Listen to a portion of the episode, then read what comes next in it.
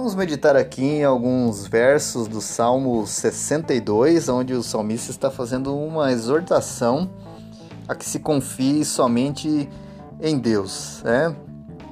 É, Salmo 62, a partir do verso 5, diz assim: Ó minha alma, espera somente em Deus, porque dele vem a minha esperança. Só Ele é minha rocha e a minha salvação, é a minha defesa, não serei abalado. Em Deus está a minha salvação e a minha glória, a rocha da minha fortaleza e o meu refúgio estão em Deus. Confiai nele, ó povo, em todos os tempos. Derramai perante ele o vosso coração. Deus é o nosso refúgio.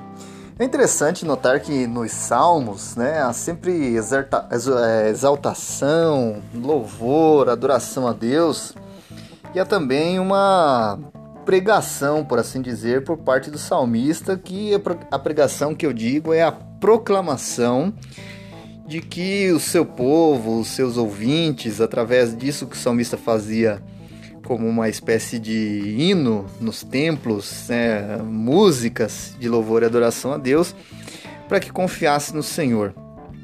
E importante notar aqui é que o que o salmista faz vem de dentro da sua alma, né? Ele diz aqui: "Ó minha alma, espera somente em Deus".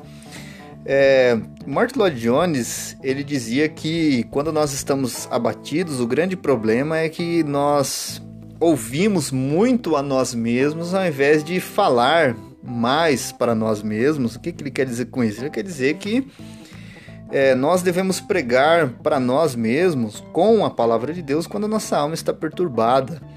E é isso que o salmista faz aqui, ele está dizendo a sua alma, ele está pregando a sua alma, ó oh, alma, espera somente em Deus, porque dele vem a minha esperança. Só ele é minha rocha, a minha salvação, é a minha defesa, não serei abalado. É comum as pessoas, e até mesmo nós, né, tanto aqueles que servem a Deus quanto que não servem a Deus, serem tomados pelo desespero. Mas em Deus nós temos uma firme esperança de entender que a nossa alma espera nele, que só ele é a nossa rocha, Cristo é a nossa rocha e ele é a nossa defesa, e nós não seremos abalados. Quando diz aqui que nós não seremos abalados, não é que nada vai nos acontecer, mas é que nós estamos sobre um firme fundamento, né? E no verso 7 diz assim: "Em Deus está a minha salvação e a minha glória" a rocha da minha fortaleza e o meu refúgio estão em Deus. E quando o salmista vai dizendo isso, ele ele dá uma proclamação para seus ouvintes, para o povo de Deus, o povo de Israel, que também é extensiva a nós, dizendo a seguinte coisa: confiai nele, ó povo, em todos os tempos. Derramai perante ele o vosso coração. Deus é o nosso refúgio.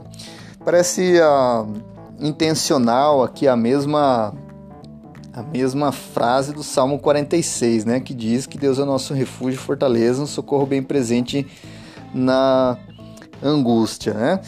E sabendo que Deus é o nosso refúgio, é nele que nós devemos descansar, confiar nele em todos os tempos, né? Confiar em Deus em todos os tempos é confiar quando está tudo bem, sabendo que ele é o provedor das bênçãos divinas e confiar também quando não vai tudo muito bem, quando a, a situação ao nosso redor não nos é favorável. Então, nós somos desafiados pela palavra de Deus a confiar nele em todos os tempos e derramar perante ele o nosso coração, né? É, é bom notar e entender que quando nós clamamos a Deus, nós não clamamos a Deus simplesmente pelo que pode dar, mas porque Ele é o desejo mais íntimo da nossa alma. Deus é o nosso refúgio. Deus é o nosso refúgio e fortaleza, um socorro bem presente na angústia. E tudo que Deus diz, nós devemos considerar. Por que, que eu digo isso? Porque nos versos finais, 11 e 12, é, o salmista diz assim: Uma coisa disse Deus, duas vezes eu a ouvi que o poder pertence a Deus, né? Ou seja, ele prestou muita atenção naquilo que Deus havia dito e entendia que o poder pertencia a Deus. A ti também, Senhor, pertence a misericórdia, pois retribuirá cada um segundo a sua obra. Irmãos, vamos esperar em Deus, vamos confiar no Senhor, vamos clamar a Ele para que este tempo tão difícil que nós estamos atravessando passe de uma vez por todas e que cantemos um cântico ao Senhor como Deus, nosso refúgio e fortaleza, um socorro bem presente na angústia. Deus abençoe.